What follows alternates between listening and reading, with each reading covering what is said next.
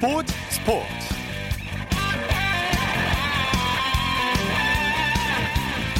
여러분 안녕하십니까? 아나운서 이창진입니다. 신종 코로나가 전 세계 스포츠에 큰 영향을 미치고 있습니다. 우리나라의 경우 대부분의 스포츠 경기를 잠정 중단했고요. 중국이나 일본도 마찬가지입니다. 이제 아시아와 유럽을 넘어 미국까지 확산되고 있는데요. 이탈리아 정부는 4월 3일까지 자국에서 열리는 모든 스포츠 경기를 무관중으로 진행하도록 조치했고요. 미국 프로농구도 무관중 경기를 대비하고 있다고 합니다. 뿐만 아니라 올림픽 예선 일정도 줄줄이 차질이 생기고 있고 올림픽 연기설까지 나오고 있는데요. 모쪼록 코로나 사태가 하루빨리 진정돼서 평범한 일상으로 돌아갈 수 있었으면 좋겠습니다. 토요일 스포츠 버스 먼저 프로농구 소식으로 시작합니다. 조현일 농구 해설위원입니다. 안녕하십니까? 네, 안녕하십니까? 뭐 거의 모든 스포츠 경기가 중단되고 여자 프로농구 한 경기만 열렸는데 오늘도 무관중 경기로 열렸죠? 네, 오늘도 남자 프로농구 없이 여자 프로농구만 덩그러니 열렸습니다. 아, 오늘 경기가 열린 우리은행과 삼성생명의 이 현장도 아, 역시나 관중이 없어서 그런지 굉장히 썰렁했는데요. 네. 이 하루빨리 아, 이 프로농구가 또 재개되고 또 여자 프로농구 역시도 이 관중이 있는 곳에서 또 선수들이 뜨겁게 땀을 흘렸으면 좋겠습니다. 예. 우리은행과 삼성생명이 맞대결을 벌였는데 결과부터 전해주시죠. 네, 홈팀 우리은행이 삼성생명을 꺾으면서 아, 우승 매직 넘버를 2로 줄였습니다. 아, 삼성생명을 82대 74로 꺾었는데요.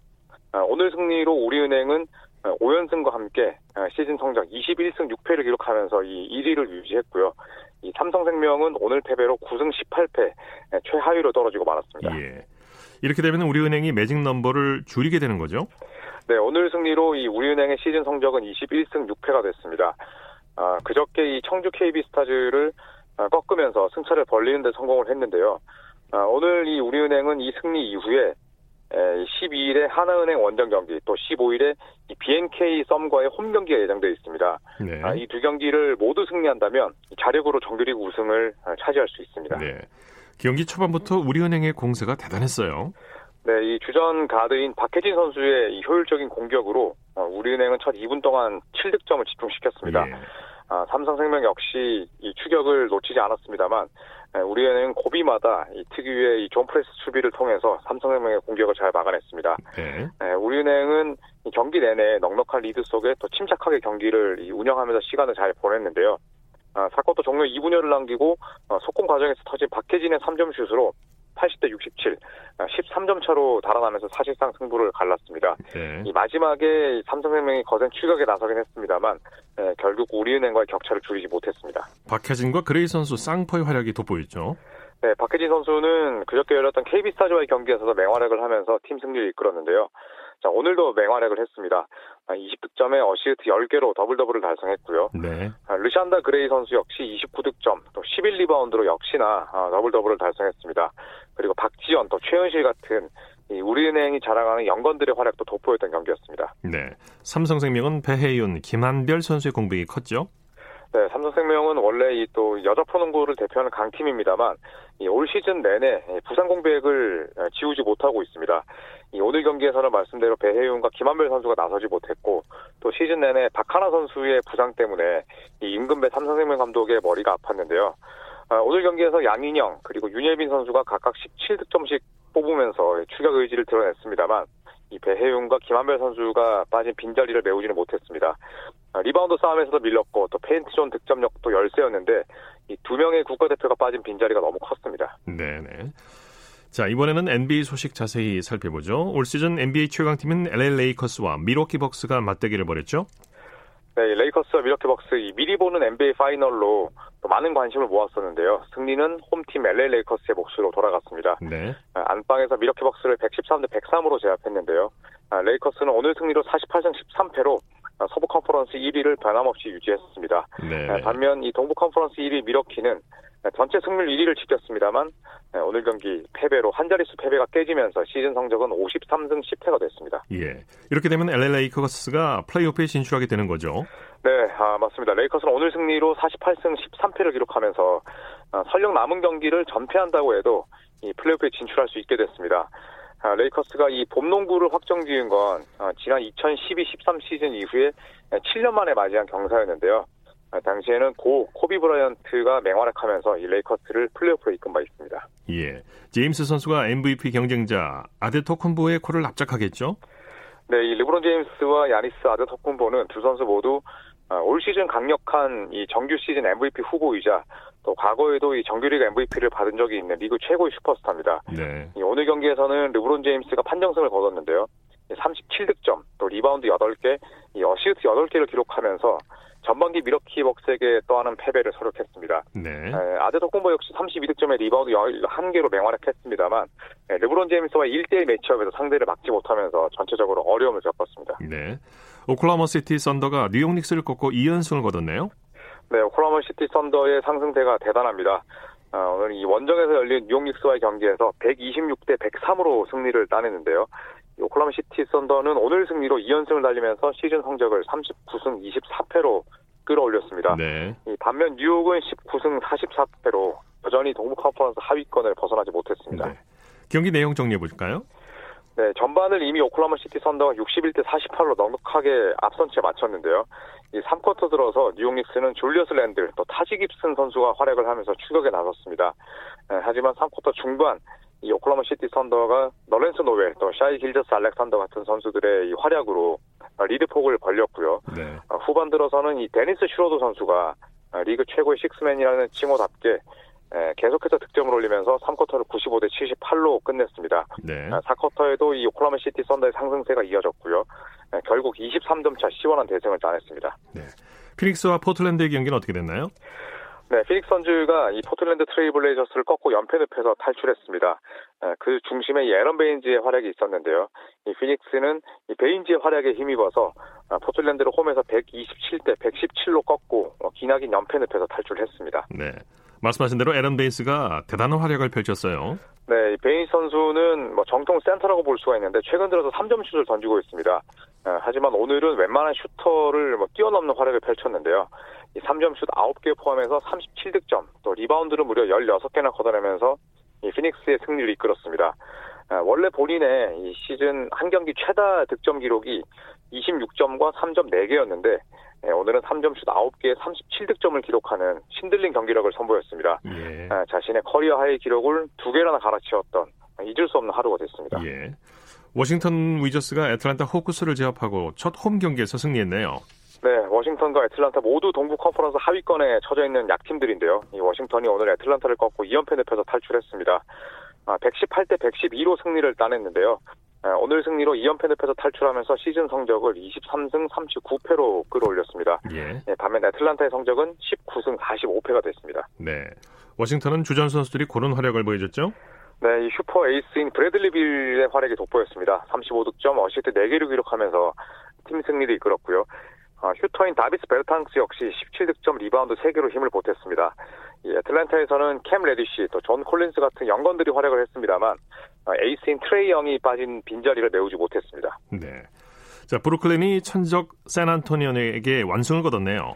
네, 브루클린은 항상 샌안토니오만 만나면 작아졌었는데 오늘 모처럼 승리를 따냈습니다.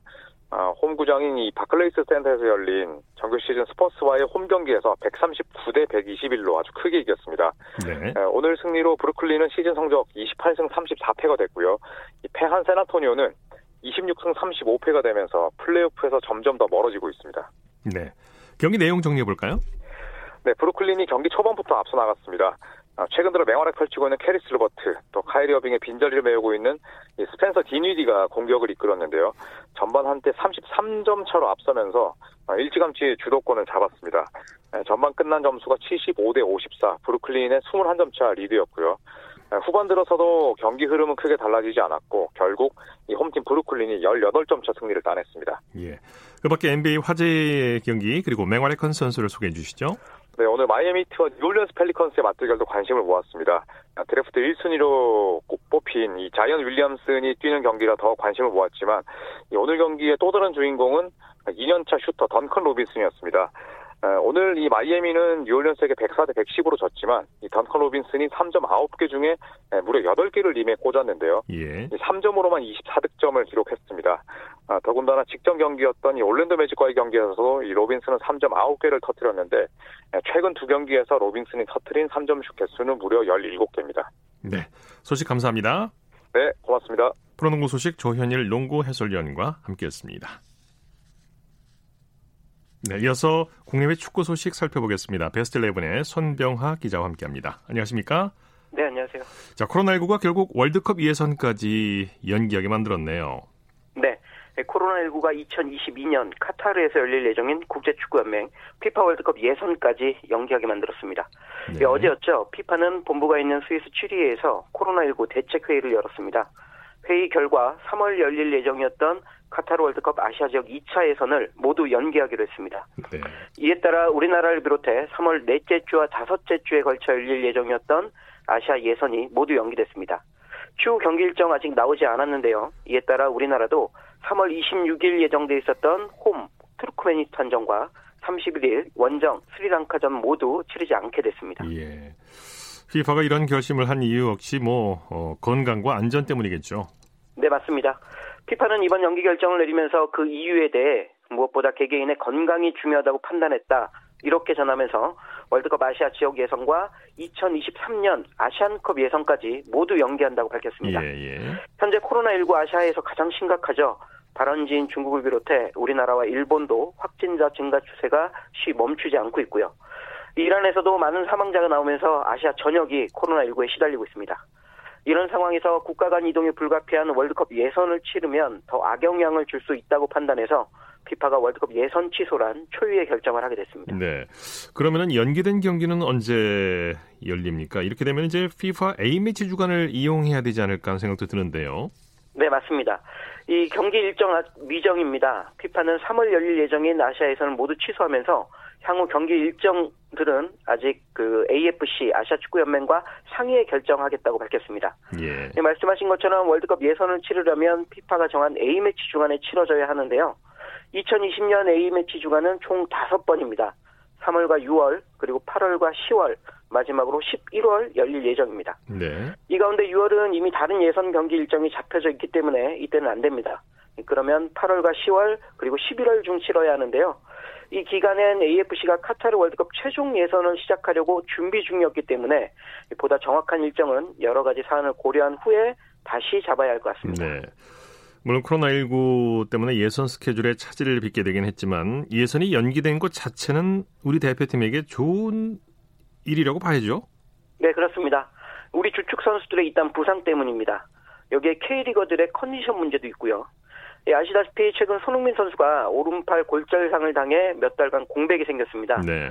여기에 황희찬 선수까지 이 부상을 당하면서 우리 공격진이 잇따른 부상에 신음하고 있습니다. 이런 상황에서 연기가 예, 선이 연기되면서 예선 재개 시엔 우리 주축 공격수들의 복귀를 기대할 수 있게 됐습니다. 예, 예. 예 또 코로나19로 K리그 개막 역시 현재 무기한 연기 중인데요. 이로 말미암아 K리그 선수들이 컨디션 조절에 애를 먹고 있다는 점도 3월 이후로 연기된 게 우리 대표팀 처지에서는 최소한 다행스러워 보입니다. 네. 이 예선이 연기되면서 베트남 박항서 감독도 한숨을 돌리게 됐다면서요. 네. 이 아시아 예선 전체가 취소되면서 베트남의 경기 일정도 취소됐는데요. 오락가락하는 일정 변경에 선수단 관리는 좀 힘들지만 예. 주축 선수들이 줄부상에 시달리고 있는 베트남은 조용하게 안도하는 모습입니다. 네. 최근 베트남 주축 선수들 특히 주전 수비수들의 연쇄 부상이 심각한데요. 3월 예정대로 월드컵 예선이 열렸을 경우 베트남은 상당히 어려운 상황이 처할 수도 있었습니다. 그러나 피파 결정으로 예선 전체가 뒤로 밀리면서 우리 손흥민 선수나 황희찬 선수처럼 주축 선수들이 복귀한 후에 베트남도 예선을 치를 수 있게 됐습니다. 예. 베트남 현재 2차 예선 지조에서 1위를 달리면서 최종 예선 진출의 꿈을 키워가고 있는데요. 이번 예선 연기가 베트남의 호재로 작용할 수 있을지는 좀 지켜봐야 할 것 같습니다. 네. K리그도 무기한 연기되면서 힘든 시간을 보내고 있는데 각 팀이 어떻게 시간을 보내고 있는지도 궁금하네요. 네. K리그 1과 K리그 2의 시즌 개막이 무기한 연기되면서 리그에 참가하는 22개 팀은 모두 힘든 시간 보내고 있습니다. 시즌 개막에 맞춰 준비한 것들이 많이 어긋났고요. 코로나19로 외부 활동에 큰 제약까지 받으면서 컨디션 조절도 쉽지 않은 상황입니다. 네. 현재 대부분 팀은 선수들을 격리한 채 지내고 있는데요. 외부와 접촉을 최대한 자제한 채 클럽하우스 등 선수단이 단체로 머물 수 있는 공간에서 지내고 있습니다. 네. 특히 국내에서 가장 많은 확진자가 나온 대구를 연고로 하는 대구 FC의 고충이 가장 큰데요. 조광래 대구 사장은 모든 방법을 동원해서 선수를 지키기 위해 안간힘을 쓰고 있습니다. 뭐 대구뿐만 아니라 대부분의 구단이 코로나19와 보이지 않는 싸움을 하면서 확산 추세가 꺾이기만을 기다리고 있습니다. 예, 예. 해외 축구 얘기도 해보죠. 지난 주말 무패 행진이 깨진 리버풀. 뭐 그래도 우승 전선에는 문제가 없죠. 네, 물론입니다. 지난 주말이었죠. 잉글랜드 프리미어리그 최다 연승 신기록인 19연승에 도전하던 리버풀이 강등권에 허덕이던 왓포드에 0대 3으로 대패하는 충격적인 일이 일어났습니다. 예. 리버풀의 당연한 승리가 예상되던 경기였는데 리버풀 신기록을 의식해서인지 무기력한 모습을 보이다 완패를 당했습니다. 그 탓에 시즌 첫 번째 패배를 당하게 됐고요. 무패 우승 도전도 실패로 막을 내렸습니다. 네. 뭐 그러나 리버풀의 우승 가능성 여전히 상당히 큽니다. 현재 리버풀은 2위 맨체스터 시티와 승점 22점이나 차이가 나는데요. 이제 팀당 10경기 안팎으로 남겨두고 있어서 리버풀이 남은 경기에서 전패에 가까운 부진을 겪지 않는 이상 우승에는 이변이 없을 전망입니다. 네. 문제는 무패 행진이 깨진 충격에서 빨리 벗어나야 한다는 점인데요. 당장 오늘 열리는 본머스와 리그 29라운드 경기에서 승리해야 하겠습니다. 네. 자, 오스트리아에서 활약하고 있는 황희찬 선수가 부상을 입었는데 그 정도가 어느 정도입니까? 네, 오스트리아 분데스리가 짤치부르크에서 활약 중인 황희찬 선수 지난 6일이었습니다. 리그컵 경기에서 부상을 당했습니다. 네. 후반 36분경 드리블 돌파를 시도하다 허벅지에 통증을 느껴 교체 아웃됐는데요. 진단 결과 약 4주간의 회복이 필요한 것으로 알려졌습니다. 예. 짤즈부르크 구단 관계자는 황희찬 선수가 왼쪽 허벅지 뒷근육 파열 진단을 받았다고 밝혔는데요. 흔히 햄스트링이라고 불리는 곳이 파열되면서 한 달 동안 결장하게 됐다고 전했습니다. 네네. 네. 황희찬 선수 부상 황희찬 선수 부상당한 이 경기에서 결승골을 넣는 등 좋은 활약을 보였는데요. 이번 부상으로 13골 16도움을 올린 이번 시즌의 맹활약을 잠시 멈추게 됐습니다. 예. 자 마지막으로 해외에서 활약 중인 우리 선수들 경기 일정을 좀 정리해 주시죠. 네, 독일 프로축구 1부 리그인 분데스리가 프라이부르크에서 활약 중인 권창훈 선수와 정우영 선수의 경기는 오늘 밤 11시 30분에 시작합니다. 프라이부르크는 홈에서 우니온 베를린을 상대합니다. 힘겨운 주전 경쟁을 하고 있는 지동원 선수의 소속팀이죠. 마인츠의 경기는 월요일인 9일 새벽 2시에 시작하고요. 2부 리그인 2분데스리가 홀슈타인 킬에서 뛰는 이재성 선수와 서영재 선수의 경기는 일요일인 내일 밤 9시 30분에 시작합니다. 네. 네, 마지막으로 최근 스페인 라리가로 이적한 기성용 선수의 새 소속팀이죠. 마요르카의 경기는 조금 전인 밤 9시에 시작했는데요. 기성용 선수 현재 교체 선수 명단에 이름을 올렸고요. 후반 경기 상황에 따라서 라리가 무대 데뷔전을 치를 수도 있을 것 같습니다. 네. 자, 소식 감사합니다. 네, 고맙습니다. 축구 소식 베스트 11의 손병하 기자와 정리했습니다.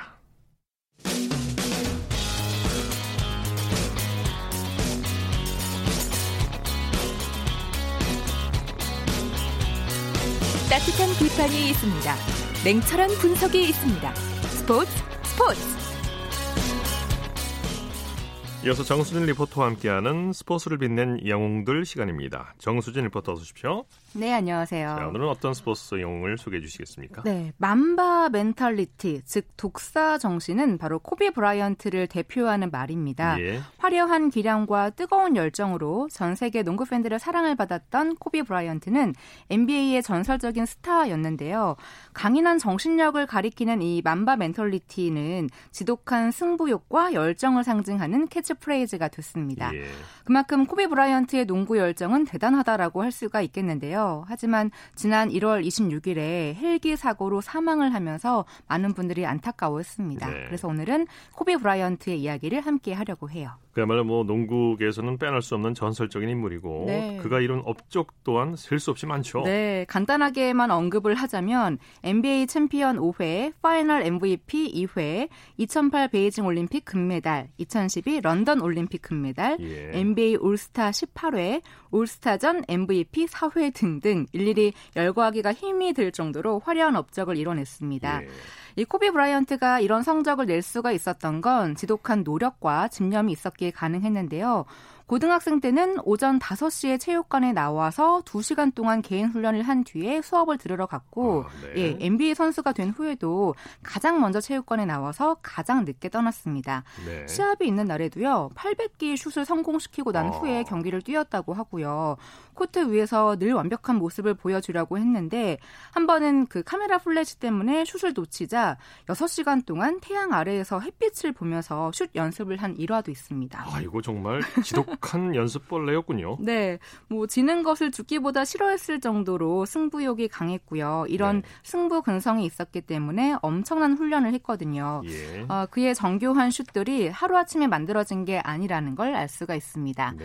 어, 심지어 코비 브라이언트가 신인이었을 때 본인의 롤 모델이었던 마이클 조던에게 조언을 구했다는 일화도 있는데요. 뭐 조던은 이미 그 당시에 최고 선수였고 네. 선뜻 다가가기가 힘든 그런 분위기였음 에도 불구하고 어, 코비 브라이언트는 주저하지 않고 먼저 다가갔다고 합니다. 어, 마이클 조던도 이런 당당한 행동에 깜짝 놀랐고요. 그 일을 계기로 코비 브라이언트를 유심히 지켜보게 됐다고 하고요. 이후에 조던이 한 인터뷰에서 1대1로 누구든지 이길 수 있지만 코비만큼은 잘 모르겠다고 말을 할 정도였다고 합니다. 예. 네. 자, 코비 브라이언트가 웬만한 부상은 참아가면서까지 경기에 출전했었죠. 네. 어, 2008-2009 시즌에 오른쪽 새끼손가락 인대가 끊어지는 부상을 안고도 경기를 계속 뛰면서 레이커스를 챔피언으로 이끌었고요. 올림픽에 참가하면서 미국 대표팀에 금메달을 안기기도 했습니다. 예. 또 2009-2010 시즌에도 오른쪽 집게 손가락을 다쳤는데 수술이 아닌 농구 코트를 택했거든요. 그러니까 그 당시에는 또 뼈 조각이 돌아다니는 큰 부상이었음에도 불구하고 이걸 참고 남은 일정을 다 소화를 해냈습니다. 예, 예. 어, 전 동료인 존 셀레스탠드의 말에 따르면 코비의 오른 손목이 부러진 적이 있었다. 다음날 아침 체육관에 갔는데 코비가 이미 땀에 흠뻑 젖어 있어서 깜짝 놀랐다. 오른손에 깁스를 한 채 왼손으로만 드리블과 슛 연습을 하고 있었다고 합니다. 예. 어, 실제로 코비 브라이언트는 오른 손목이 부러졌을 때는 왼손을 연습할 수 있는 절호의 기회라고 긍정적으로 생각을 했어요. 뭐 네. 그야말로 끊임없이 노력하고 도전하는 모습, 강한 정신력이 있었기 때문에 이 Mamba Mentality가 완성될 수 있었겠죠. 그렇죠. 코비 브라이언트의 별명이 바로 Black Mamba잖아요. 예. 예, 쉴 틈 없이 공격하는 이 코브라 종류인 Black Mamba를 닮고 싶다면서 붙인 별명인데 아, 그래서 그런지 농구를 더 잘하기 위해서 세심한 부분까지 신경을 썼습니다. 예. 한 번은 자신의 농구화를 만들어주는 브랜드에다가 신발 바닥 부분을 몇 밀리미터 깎아낼 수 있을까요? 라고 요청했다고 해요. 네. 예, 그만큼 100분의 몇 초라도 더 빠르게 움직이고 싶었던 그의 마음을 알 수 있는 대목이 아닐까 싶습니다. 네. 코비가 한국을 방문하기도 했었죠? 네, 한국에는 세 번 방문을 했습니다. 어, 98년도에는 한 스포츠 브랜드가 주관한 3대3 농구 대회를 방문해서 팬들과 즐거운 시간을 보냈는데요. 태권도 도복을 입고 자세를 잡아보기도 했고 방문 기간에 자신의 생일 파티를 하기도 했습니다. 예. 그리고 두 번째 방문 때는 대스타가 돼서 농구 클리닉을 했고요. 세 번째 방문 때도 한국의 중고교생들을 대상으로 클리닉을 개최하기도 했습니다. 네. 네. 세계적인 농구 영웅인 만큼 한국에도 많은 팬들이 있고 네. 한국 농구 선수들도 많이 좋아하는 선수이기도 하죠. 네, 어, 실제로 코비 브라이언트가 유명을 달리했을 때 프로농구 SK 나이츠와 KGC 인삼공사 두 팀은 그 추모의 의미로 처음 공격 시간인 24초를 흘려 보내기도 했습니다. 예. 사실 24라는 숫자는 특별한 의미를 담고 있는데요. 바로 코비 브라이언트의 등번호잖아요. 네네. 데뷔 때 달았던 8번 대신에 24번으로 바꾸면서 하루 24시간 또 공격 제한 시간 24초, 즉 매 순간을 헛되이 보내지 않겠다라는 의미를 담고 있었습니다. 어, 이렇게 농구 열정을 불태우고 나서 2016년도에 은퇴를 하고 다양한 활동을 이어가던 중에 어, 불의의 사고로 사망을 했죠. 예, 네. 너무나 안타까운 일인데 네. 농구 영웅을 잃어서 어, 추모 물결이 정말 많이 잃었었죠. 네, 그렇습니다. 어, 코비 브라이언트가 생전에 본인 스스로가 한 이야기가 있거든요. 농구 선수로서나 한 개인으로서나 나는 기대 이상의 성과를 냈다. 엄청나게 노력을 한 결과이다. 예. 그러니까 나라는 오렌지에서 한 방울도 남지 않도록 모든 것을 짜냈기 때문에 가능했다라고 했는데 예. 이런 열정과 노력으로 가득한 이 코비 브라이언 코비 브라이언트의 삶은 41년으로 어, 끝이 났지만 그의 농구 사랑은 앞으로도 영원히 계속될 거라고 생각이 듭니다. 네. 네. 자, 스포츠를 빛낸 영웅들 정수진 리포터와 함께했습니다. 수고했습니다. 네, 고맙습니다. 쳤다 하면 홈런이고 슛 골이고 각본 없는 한편의 드라마 그것이 바로 그것이 바로 손에 잡힌 우승 트로피 목에 걸린 그 배달 너와 내가 하나 되는 그것이 바로 그것이 바로 그것이 바로 꿈꾸던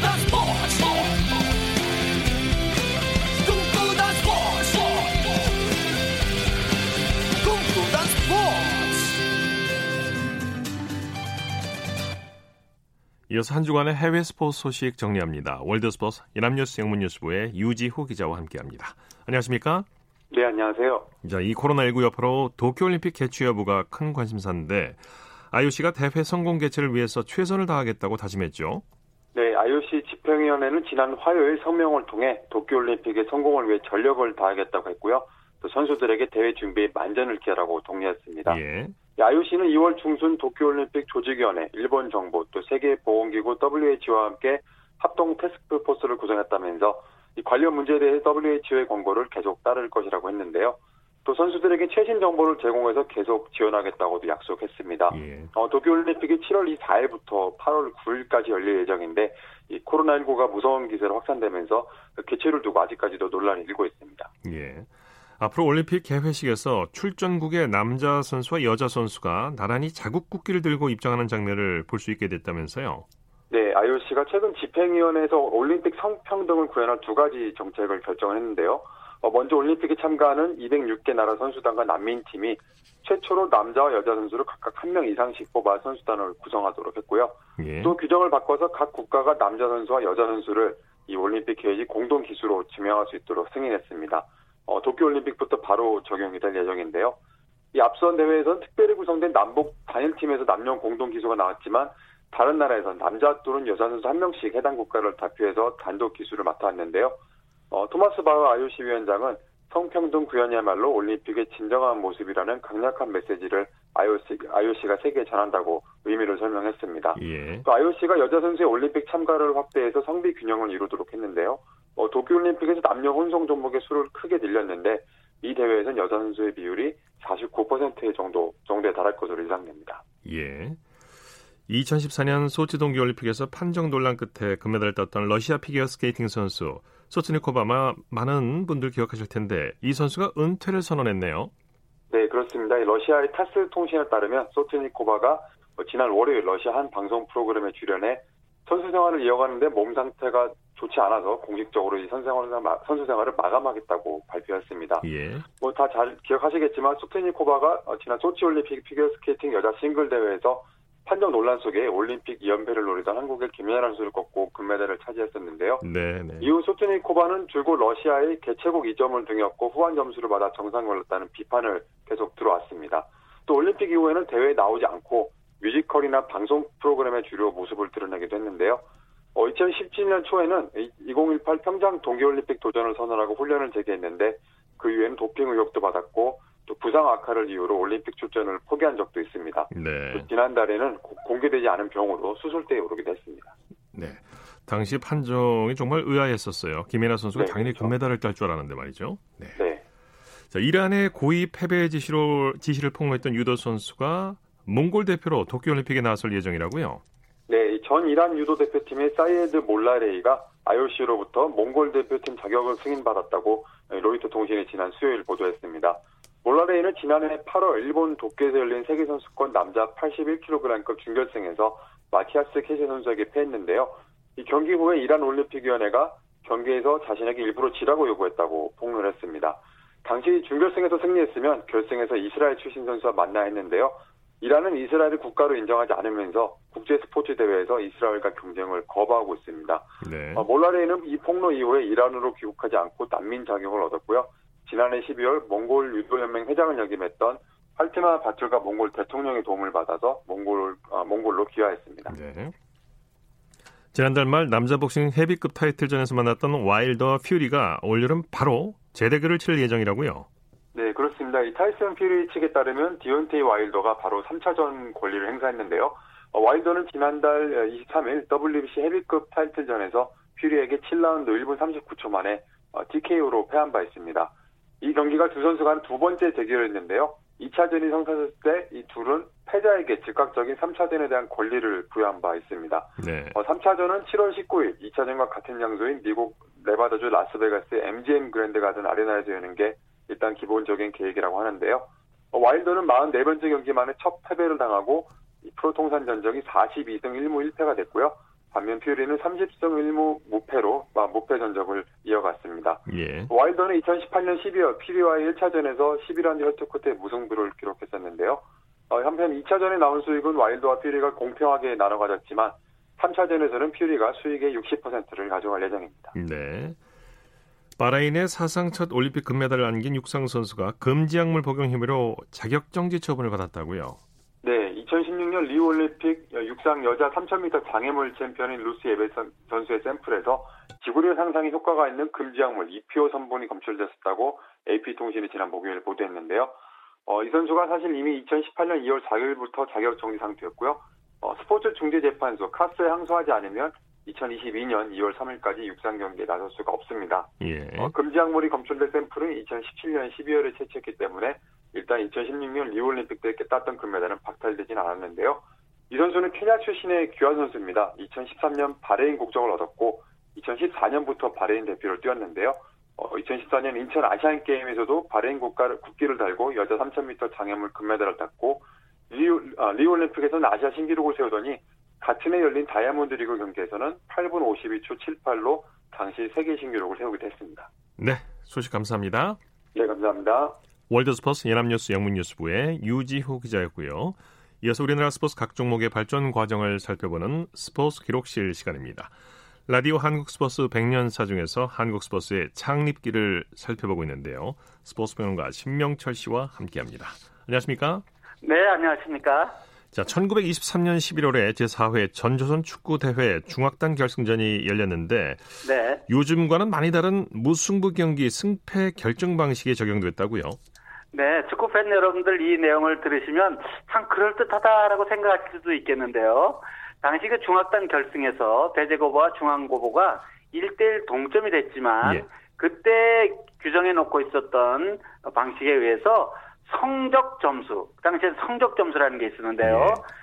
13대 5로 배제고보가 앞서서 우승을 했습니다. 예. 그 당시 규정을 살펴보면은요, 비겼을 경우 코너킥과 프리킥은 1점씩을 주고 페널티킥은 골을 넣지 못하면 골을 넣으면 이제 승부에 승패가 가려지는 네. 상황이 되군요.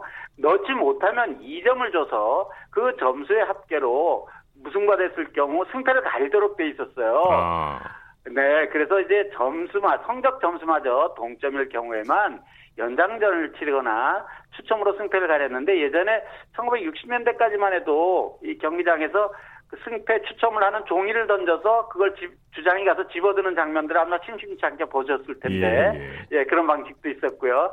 근데 우리나라의 그 승부차기가 도입된 게 1970년대 중반이거든요. 예. 예. 이때보다도 거의 한 50여 년 전 일이지 않습니까? 네. 당시의 스포츠 팬들이나 축구 관계자들은 이 방식이 꽤 그럴듯하다고 생각하지 않았을까 싶기도 네, 네. 합니다. 네. 즉 경기 내용을 봤다는 얘기군요. 그렇습니다. 근데 제 기억에는요. 1960년대 말 1970년대 초에 당시 그 서울시 교육감배 그러니까 비등록 선수 경기가 효창운동장에서 축구 경기가 있었는데 예. 그때도 이런 방식으로 승패를 가렸던 것으로 제가 기억을 하고 네. 있거든요. 예, 그러니까 상당히 오랫동안 지속됐을 가능성도 있습니다. 예, 예. 이듬해 1924년에 이제 배제고보에서 제5회 전조선 야구 대회가 열렸는데 축구와 네네. 정구의 뒤를 이어서 소학단이 신설됐다고요? 네, 이 소학단은 요즘으로 치면 이제 초등학교부가 되겠는데요. 네. 그런데 이때쯤 아주 그 열기가 뜨거워져 가던 축구에 비해서 야구는 조금 인기가 시들어가고 있었다고 해요. 소학단과 중학단이 각 3개 팀에 불과했고 청년단에도 4개 팀밖에 나오질 않아서 모두 10개 팀만이 배저고보 운동장에 나타났는데요. 예. 소학단에는 인천 공립보통학교, 협성보통학교, 공옥보통학교 그리고 중학단에는 배제고보, 중앙고보, 휘문고다가 출전했는데 특히 중학단의 경우는 뭐 요즘과 학제가 달라서 이제 중고등학생들이 합쳐져 있는 그 연령대 아니겠습니까? 네네. 예, 그런데 예를 들면 휘문고보, 오늘날의 휘문고등학교 아닙니까? 여전히 야구 강화 아닙니까? 그렇죠? 예. 그리고 청년단에는 조선야구단, 대구 청년단, 세브란스 의학 전문, 태화 청년단 등이 출전을 했고요. 예. 대회는 참가팀으로부터 참가금 10원씩을 받았고 일반인 30전, 학생 10전의 입장권을 제4회 때처럼 서울 견지동에 있는 삼광선에서 예매를 했다고 해요. 예매 시스템이 그 당시에도 있었습니다. 예, 예. 한국 스포츠 창립기에 스포츠의 기본 육상 경기 대회가 우리나라에서 어떻게 시작됐는지 궁금한데요.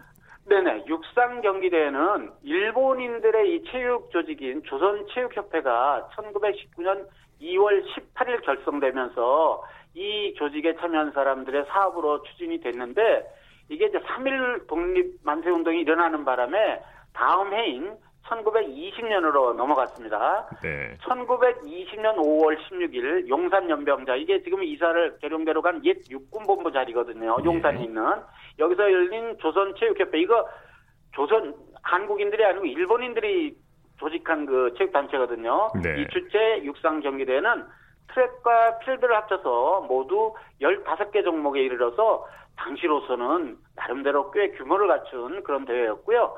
이 대회는 일본 한그 당시 이제 한국에 와 있던 조선인들 아 일본인들뿐만 아니라 우리나라 선수들도 서울은 물론 함흥, 평양, 저기 네. 밀양, 수원 등지에서도 적지 않게 참가를 했습니다. 네, 대회 결과를 살펴볼까요?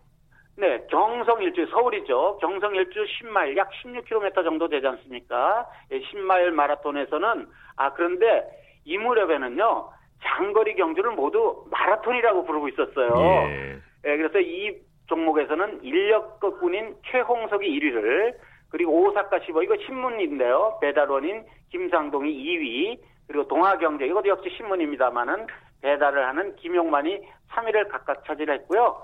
또 인천과 서울 사이에 25마일 이건 약 한 40km 정도 되는데요. 25일 마라톤에서는 임일학이라는 분이 2시간 45분 11초로 1위를 차지했고 예. 조창환이 2시간 46분 12초로 2위가 됐는데요.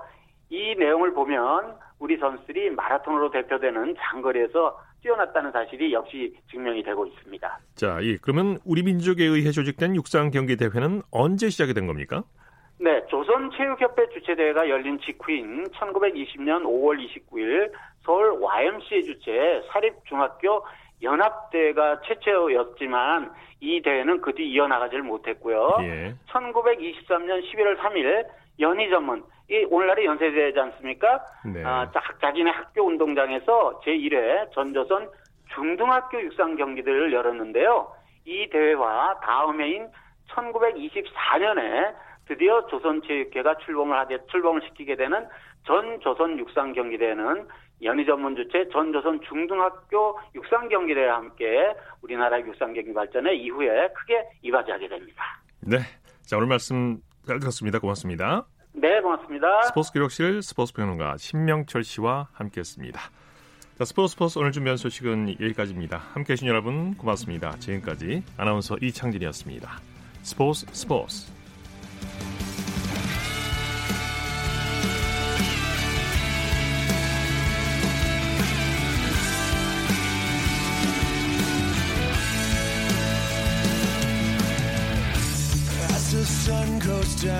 front of me. Reminds me where